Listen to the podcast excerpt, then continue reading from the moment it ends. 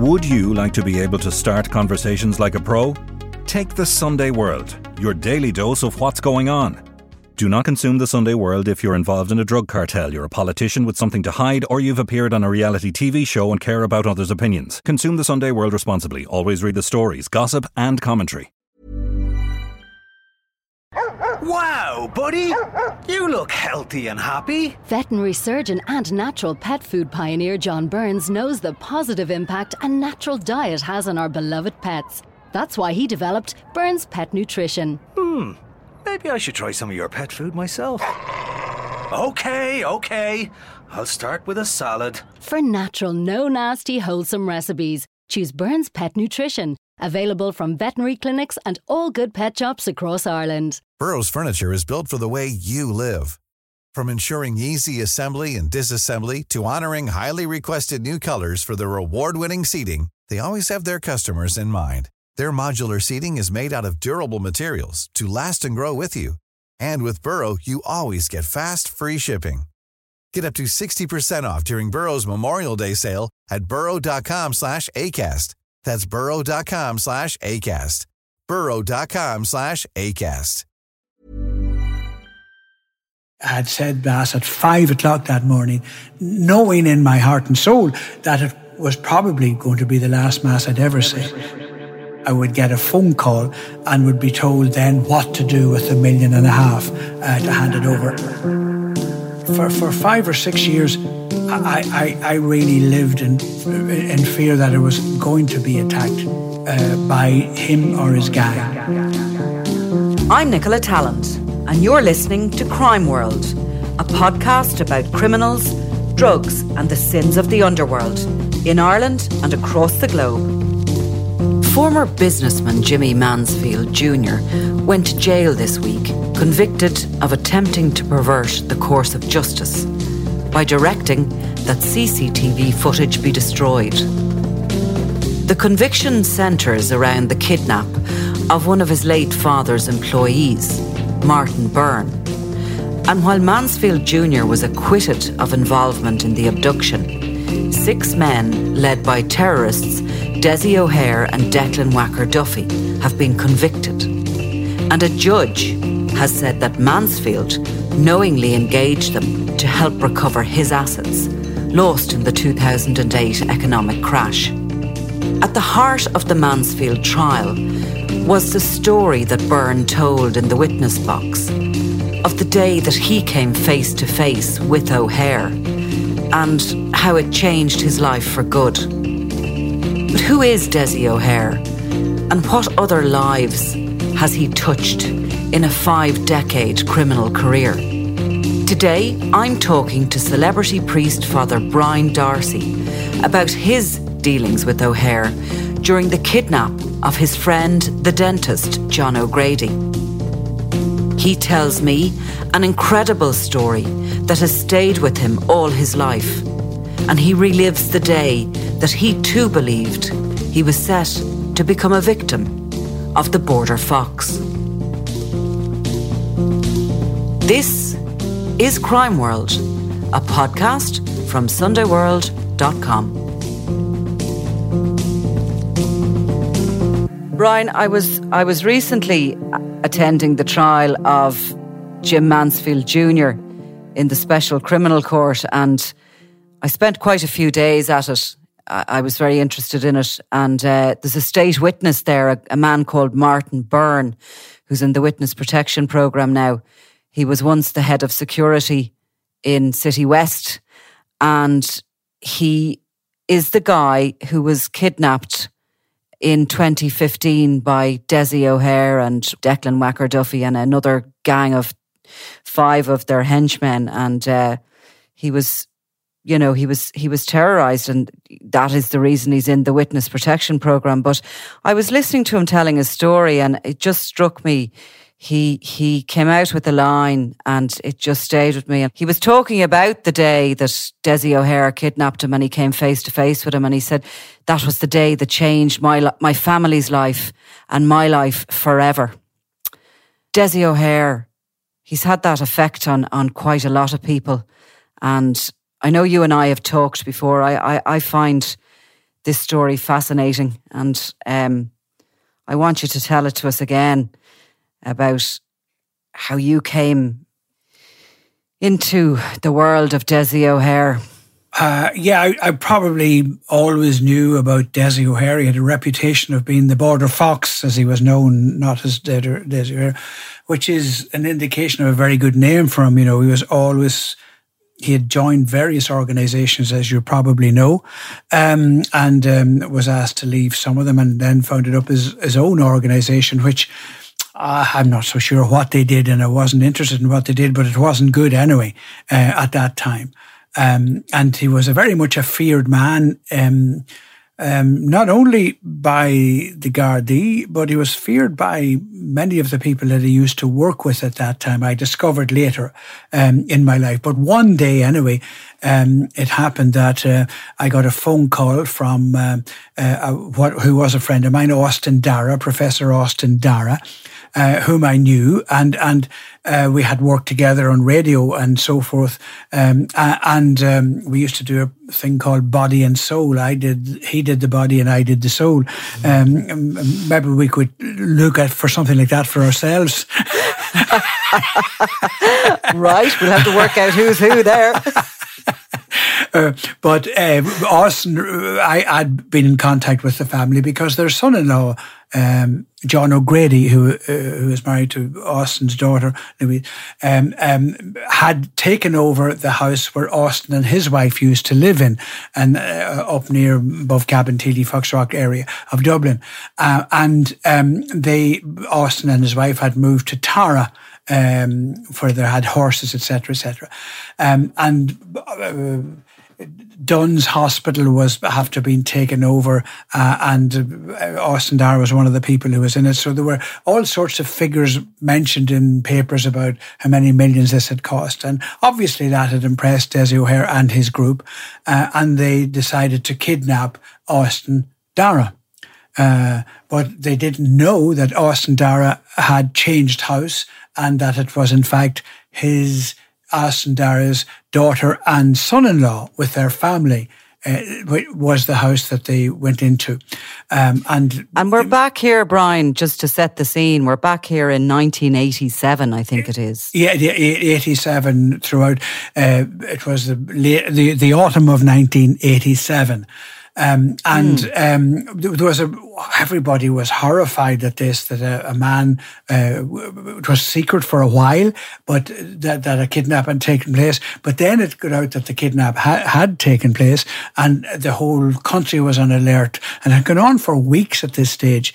Um, and um, uh, alleged sightings of John O'Grady, and um, they they had taken it that the border fox was the man who had kidnapped him. I think he might have actually said this, and but he started sending notes to the O'Grady family uh, and to the Darragh family that he wanted um, a one and a half million uh, um, in used sterling notes. Hmm. And he had, uh, he stated that it had to be in 20 pound notes and 10 pound notes, used sterling notes, and he wanted a million and a half.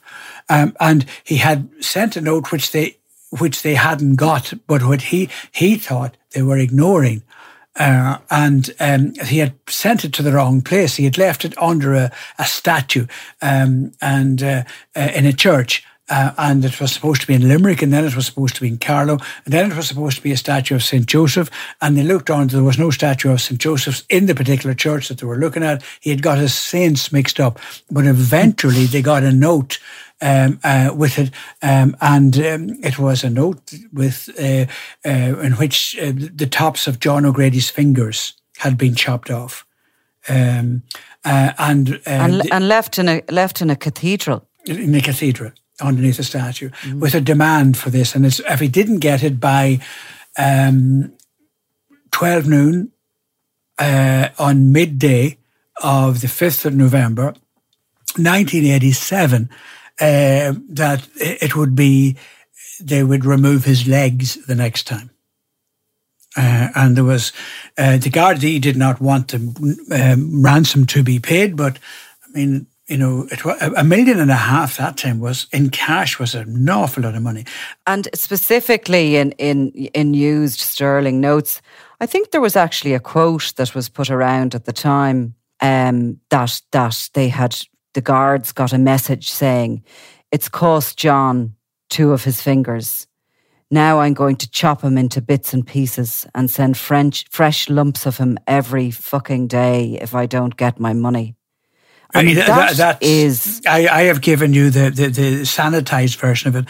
Um, there have that's the real version. The version I got from the Austin Darragh, which is the only version I can talk about, was that they said they would cut his legs off beneath, beneath the knee uh, and send send his legs uh, if the money wasn't there.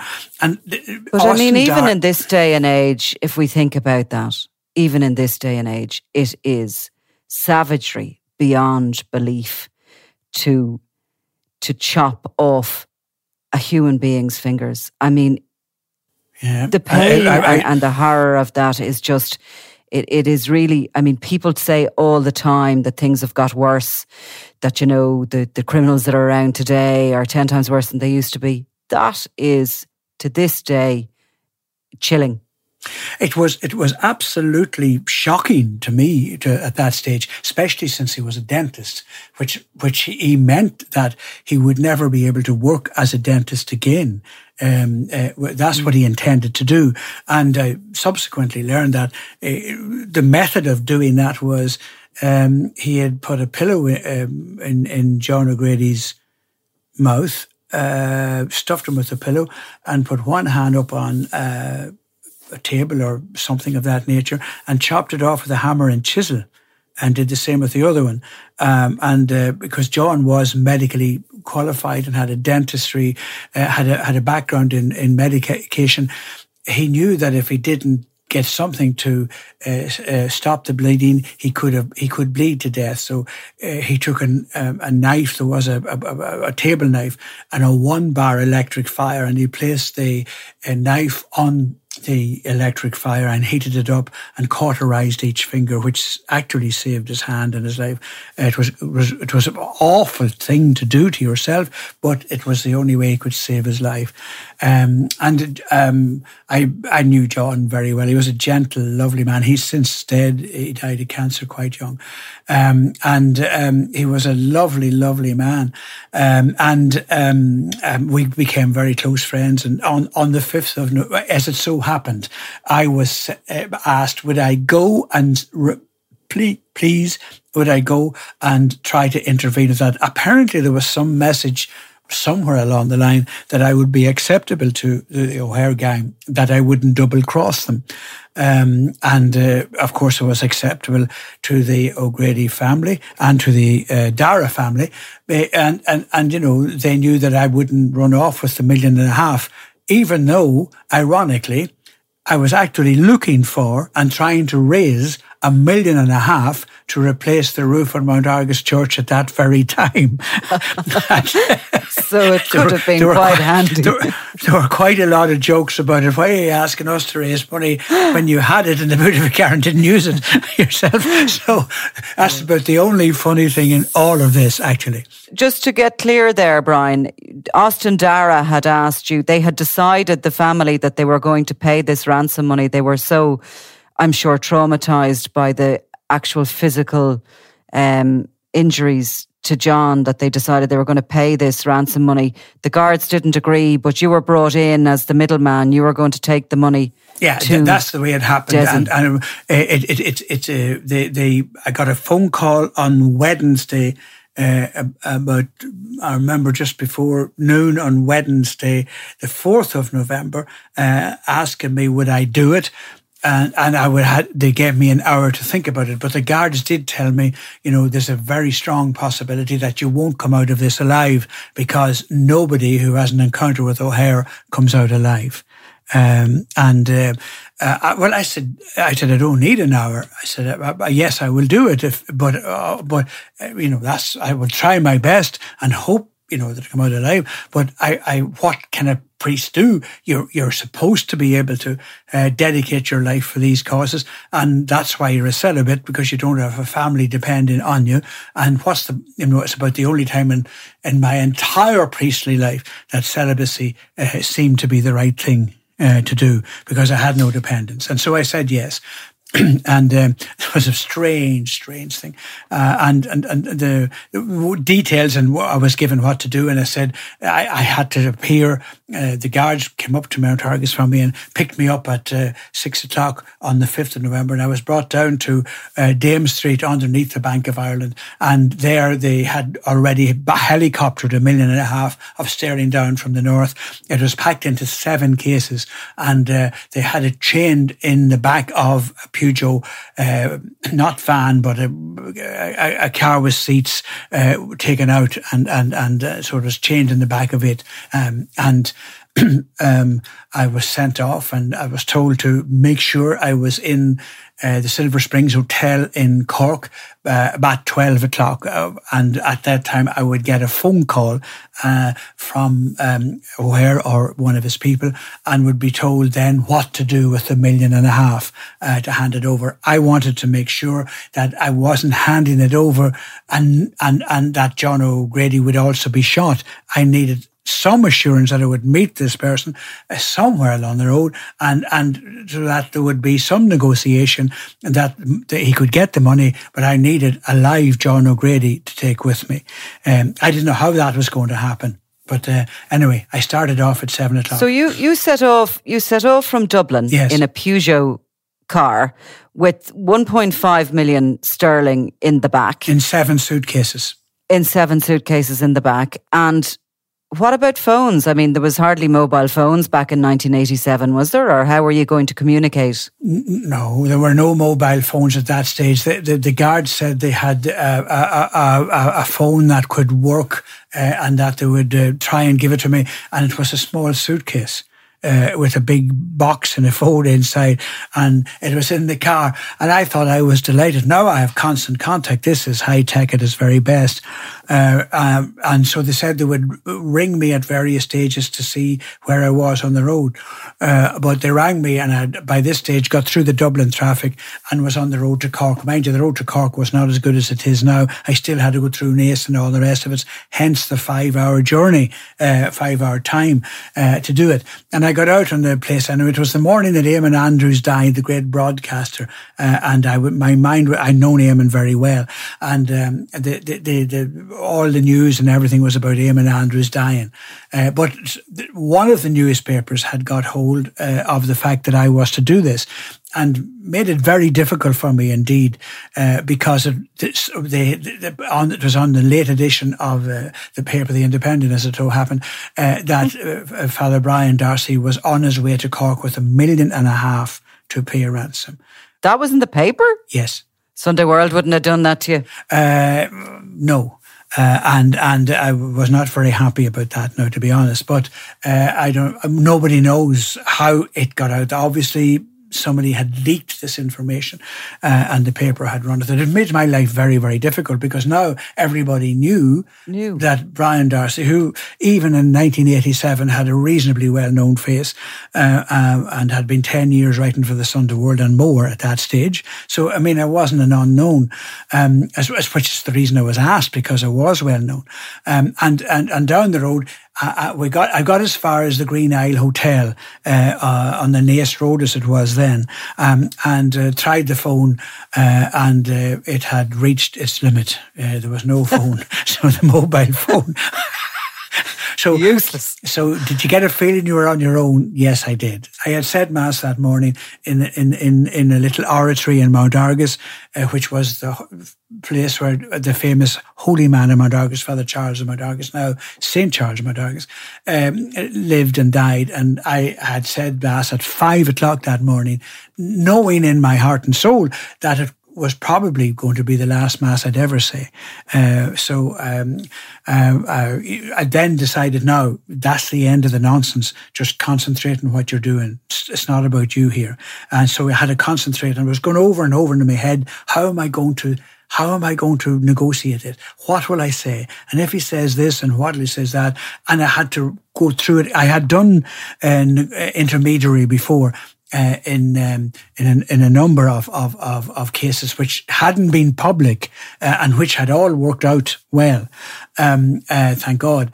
Uh, and and so I was in my head, you know, knowing, having a little idea how this is going to work. So I did that all the way down to Cork. Uh, but one of the strange things that happened, and I hope you don't mind me saying this, Nicola, was that I was about an hour on the road um, and had the fatal thing before I left of, of taking a cup of coffee to keep myself awake. And um, I then discovered I need to go to the Jacks real badly. And I discovered I can't go to the jacks. I can't get out of the car. I can't stop. I can't do it on the side of the road because there could be somebody there just waiting to pounce.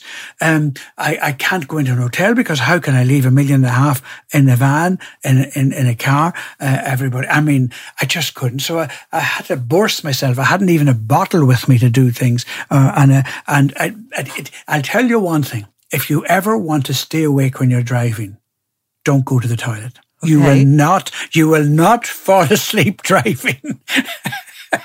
with an urgent Excellent need, with an urgent need to go to the toilet, uh, uh, uh, and um, I arrived in Cork. So, what did you do? I mean, were by the way, throughout this, were you in disguise, or were you, you know, were you dressed as normal or what? I, in those days, I always dressed as a priest, uh, and uh, I, I, went as a priest because I was that was my value uh, that I was known as a priest, you know, uh, and and that there was a, a, a I was a, an honest broker as a priest, alleged. Though in those times they believed that priests were honest brokers. How things have changed in that way too, um, and and uh, so so I was an honest broker as a priest, and so I was dressed as a priest, and I eventually I was told by the Gardaí, look, you're not going to be handing over money in Cork you're going to be told in Cork there will be a, a, a, phone call for you and it'll be short and brief and keep it.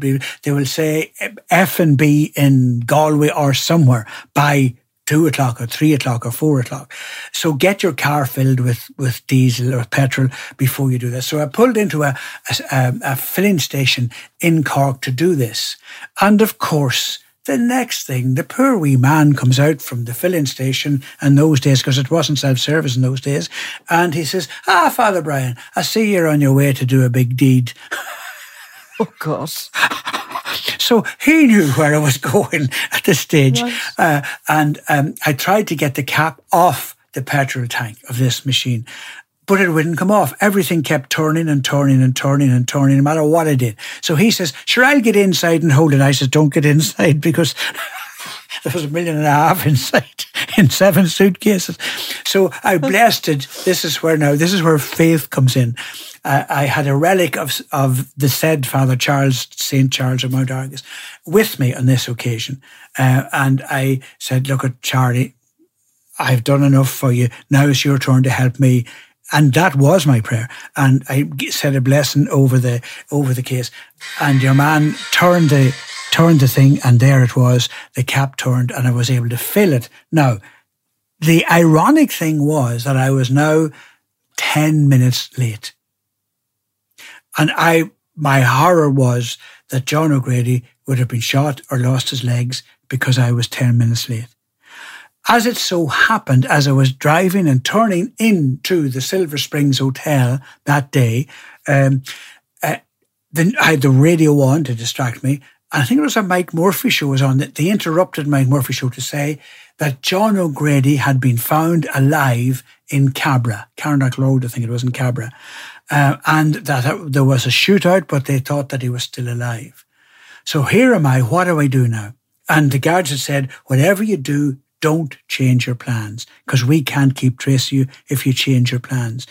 Stick to the plan at all costs. So that came into my mind. So I turned into the Silver Springs Hotel to find that there were two groups of Gardaí there who didn't know there were two groups of Gardaí and I nearly had to stop. I did actually have to stop. I knew the Dublin guys because Mount Argus was the, was the guard, the church.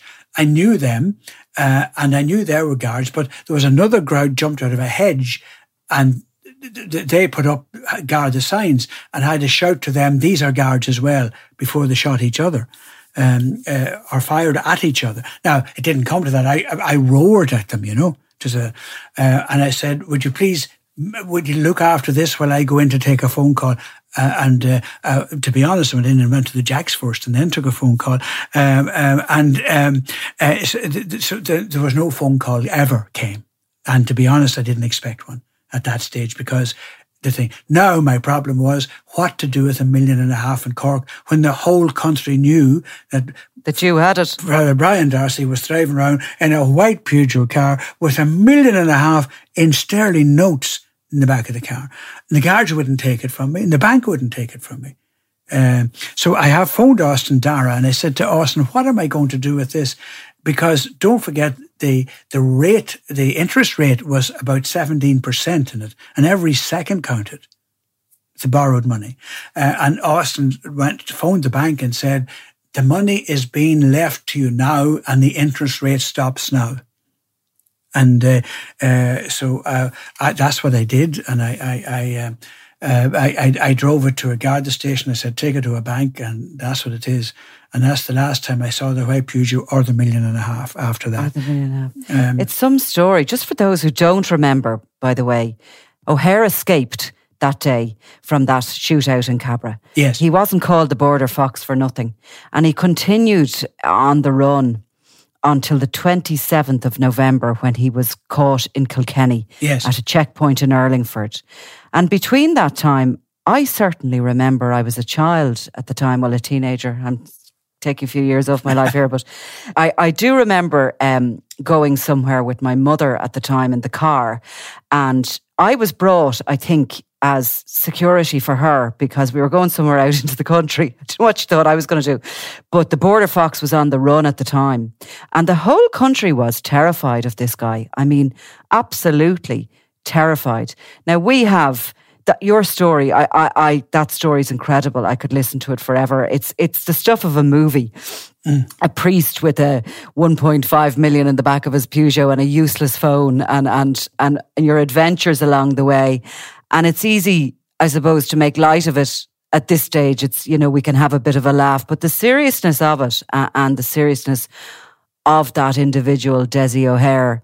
I mean, we speak sometimes about people being evil, being psychopaths. I think Dessie O'Hare is somebody that has certainly been called both of those things. And to think that all these years on, that in recent weeks, I'm listening to somebody else, you know, describing their, their meeting with, with, with this guy. Still, he's 64 years of age now, but still he strikes terror in people. Do you still feel fear about him? I do, yes. From 87, you're talking about, and I presume that other incident would have taken probably about 2017. So add up what that is. Uh, and he sort of, he, he uh, he, he, he was caught and apprehended under very difficult circumstances. There had been various shootouts, if you remember. There was a shootout in a village in County Louth uh, that they thought oh, something happened and the wife was involved in all of that. And uh, once again, I was brought into that but I don't want to be uh, involved in his wife in any of this. But I mean, I, I had to deal with, with her right through that. And she was in protection and I was visiting her and, and trying to help things uh, as best I could. So I didn't get away with it just because I got home that day. Mm. Um, I, I, was really terrified that and it had a fierce effect on me. It had a real big effect on me um, uh, because, um, uh, you know, uh, the fact that he came through it at that point didn't mean that you that I had forgotten it because it was when I then heard about John O'Grady and he was in hospital and would he survive and would he be all right? And Martin O'Connor was the guard that was there that was shot on in, in Cabra. Um, in That's fact, right. in fact, for many years afterwards, on the fifth of November, we used to have the resurrection uh, dinner. Uh, John O'Grady, myself, and Martin O'Connor, all three of whom were supposed to be dead. Uh, and so, and we used to have a dinner for it. We actually got to the 25th dinner of it. There was another man, Henry Spring, involved in it as well. Um, and we, he occasionally came, uh, to it. Um, and, and, um, so it was a, John O'Grady never wanted to talk about it. And it wasn't really until the 25th anniversary of it that John said to me, what exactly happened that day? And I told my story, and he told his story, and Martin O'Connor told his story. And we were not able to share it until 25 years after the event. And we, we had the kind of promise that we could tell our own stories, but not anybody else's story. Uh, until those involved were dead. So John is dead now, and and I, that's why I'm feeling a little bit able to talk about it though I'm not given too many of the details that away because uh, through the trial and everything else, most of the details became public anyway along the way. Um, one of the ones was that that um, they, there was things said in Dáil Éireann which indicated that I was actually uh, double dealing O'Hare on behalf of the Gardaí. That was totally, totally wrong. I was not. And I didn't even, the guards wanted to send a guard with me. I said, absolutely not. I will do this on my own. If I die, I die, but I don't want to be the cause of a guard of a, with a young family dying. What's the point in that? And I insisted that there would be no Gardaí anywhere near the road or no Gardaí if we met in, in a place. Uh, in, to, to hand over the money and hopefully hand over the body. Uh, but as it so happened, um, some of the remnants of O'Hare's gang uh, said that, or believed, because of what they'd heard in the Dáil, that I was somehow double crossing them. And so afterwards, for uh, a minimum of five years, I was still up and down the country, crossing the border as I did. And occasionally at night, when I'd be coming home on my own on a, on a road, uh, um, a van would pull up behind me. I'd pull in to let it pass it wouldn't pass. Um, I'd move at a high speed, it would still be ahead with me. And then eventually on a corner or some stage of the road, it, the van would come alongside me and try to edge me off the road. That happened, I think, four to five times. Uh, and the Gardaí uh, indicated that it was there. Occasionally, too, I used to broadcast every morning on uh, 2FM, and I, I, used to get up early, six o'clock. Uh, quarter past six, I was on the road out to RTE. But the guards had told me never get into your car without checking your wheels. And on two occasions, the front wheel, the front bolts of the car, uh, of the, the, the, bolts of the front wheels of the car, uh, were loosened, and there was left with one bolt on each side uh, of it. Um, so it was a dangerous time, and they did actually one other occasion, uh, the car that I had, which was a Sunday World car, was wrecked outside Mount Argus. Absolutely wrecked. Uh, and the papers jumped to the conclusion that it was another man, the general, Martin Cahill, who had done that. Uh, because he had done it to other Garda cars. And they put the connection together that he was doing it to Garda cars, and now he was doing it to the guy who was rector of the guard the church in Mount Argus. But the strange thing was, and when Father Charles comes in again, he was now being beatified. And what happened? They were taking his body, exhuming his, the remains from the church. The church was closed. And that very day, I was fully involved in that. People had come over from Rome to ensure that it was done properly and sealed and everything else. And no relics were stolen, no bones were stolen to be sold as relics. And that was the very day my car was wrecked. Uh, and um, that evening, the Evening Herald had um, the, the General wrecks Father Brian's car. And I came in from lifting the body and having done that. And the girl said to me on the front door of Mount Argus, Evelyn, um, she said, she said, Father Brian, there's two guys in that front parlour. I'm, af- they will not go home without seeing you. And she says, I'm afraid they don't look good guys to me. Uh, and uh, I went into the uh, and there were there were there was Martin Cahill and another Martin of whom you're very familiar uh, with him, and the two of them were there. And um, Martin Cahill said to me, he said, "Look at uh, Father Brian, uh, Brian." He called me Brian. Actually, he said, um, "These guys said that I did your car. I didn't do your car." He said. He said, "You're a, one of our good guys. You ha- you already got one of our fellas." Uh, at which I had negotiated uh, a, a, man um, um, as a result of the uh, uh O'Connor's jewellery murder, uh, and, and and had negotiated his freedom. uh, with with various groups at that stage. There had been a shootout in the Phoenix Park, and another guy was kidnapped, and we got him free. And he said, "You got you got our guy free." He said, "So we would never touch you." And he said, "Here's," and he took out a roll of money that would stuff a donkey, and he said, "Here, get yourself a new car with that." And I looked at him and I said, I could see the Evening Herald picture staring at me the next day. Yeah. Father Brian gets a new car from the general, which was precisely what I didn't want. And, and instantly I was inspired to say, Martin, and I looked the two Martins in the eyes and I said, no, listen, come here, guys, did you do my car? And they said, no, we didn't.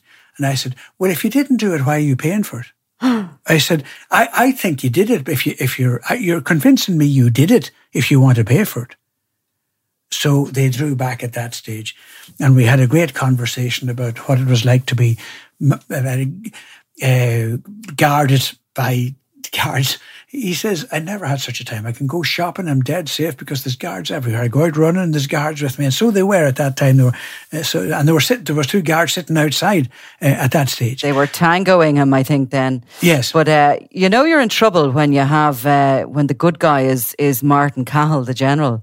Um, he was that day. But I, you know, finally, I suppose, fear, like to feel true fear it is and from these these people. It is quite paralyzing and i've often heard people say that they would they're ready to roll over and die with fear because it it, it just paralyzes everything in you. But uh, i always find that if you can understand people you don't fear them anymore and maybe if you can get into their head and you can work them out or if you can just understand things things aren't as fearful. But with Dessie O'Hare understanding him makes him even scarier because he, he's he's he's um there's just such a lack of morals and good in him in, in the character. And when you see that in his 60s he's still capable of terrorizing people. You know there's not that many people that are are like that. Well, you know, I'm, I'm, you've heard me say before on occasions that I don't think jail is the place for anyone, uh, or or except psychopaths, you know, or something like that, who, who, who simply cannot be free he got 40 years for doing um, what he had done to John O'Grady. Uh, but he got out, I think, about less than 20, actually. Uh, so, And I was never happy with that. Never, ever happy with that. Neither was John O'Grady. Because I still believed, knowing what I did know about him, that he would come and get me. Uh, and I, did, I didn't know where he was. Uh, then I discovered that he was living not that far from where I'm living uh, um, in the South Armagh region. you know, it's an hour's journey from where I am. Uh, and and um, I was very upset about that, and you know, uh, because for, for five or six years, I, I, I really lived in in fear that I was going to be attacked uh, by him or his gang, um, um, and I had been asked would I go to see him in prison, and uh, I had agreed to do that, although John O'Grady didn't want me to do it but I'd agreed to do it. But then he did a ferocious misdemeanor while he was in Portlaoise. Uh, and the governor called me and said, No, you're not coming to talk to this guy because nobody's going to talk to him. I could never understand how he got out. I was very disappointed with that, that he had got out of jail uh, at all. Uh, because, you know, I, I, and, and then I realized that he was still at it all those years afterwards. He was still at it, hijacking people, terrorizing people, and, and, and still doing it for, for money. And uh, I, I just thought that was horrible. I thought at that stage that the, the, the remainder of the sentence would have been added to his sentence. But I think on some technicality it couldn't be. Uh, and I still am careful talking to you because I know that he's quite capable of listening to what I'm saying to you and using that to take somebody's life afterwards my own preference. I know at this stage, nearly the only one left that he can take. And the reality of the situation is that he got seven years in 2019 for, for the assault of John Roach and he pleaded guilty to the false imprisonment of Martin Byrne. Yeah.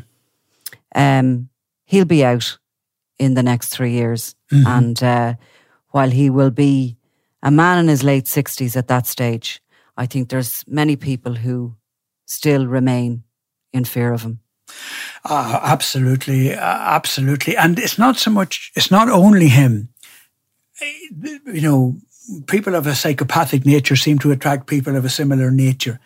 Um, and, you know, he wasn't the one who tried to run me off the road. He wasn't the one who did my car. He wasn't the one who loosened the front wheels uh, of my of my car, the bolts of the front wheel of the car. So there were people out there who, who were working for him still. Uh, um, and I'm, I'm not sure if it's still the same, but I'm sure he's well capable of um, uh, hiring people. You know, jail can have the effect of making contacts um, with similar type of people, and I suspect he, he probably did that. Well, Brian, thanks so much for telling that story because I, I know it's one that it was always I always found it difficult to wrestle that one out of you, but um, yeah, I'm glad I'm glad you did because uh, while it's terrifying. It's it's it's very entertaining at the same time. So. Oh well, I'm glad to hear that because uh, it's, it's, those are not that's not the whole story. By the way, there uh, you know uh, that I'm only being able to tell you what is in the public era. Uh, as a priest, I have to have confidentiality, and there are parts of the story which are confidential and will go to the grave with me. Uh, there, there, there are parts of the story, probably one or two of them more frightening than what I've told you, but they involve other people, so I have no right to speak about them. Mm. Well, what you've told us is of value, and always putting these things on on the record, and and uh, you know letting people know what guys like Dessie O'Hare are still like is is I believe of value to the community and to society at large. I hope so. Thank you, Nicola. You've been listening to Crime World, a podcast from SundayWorld.com, produced by Ian Mullaney and edited by me, Nicola Tallant. If you like the podcast and love true crime, why not download the free SundayWorld.com app for lots more stories from Ireland and across the globe.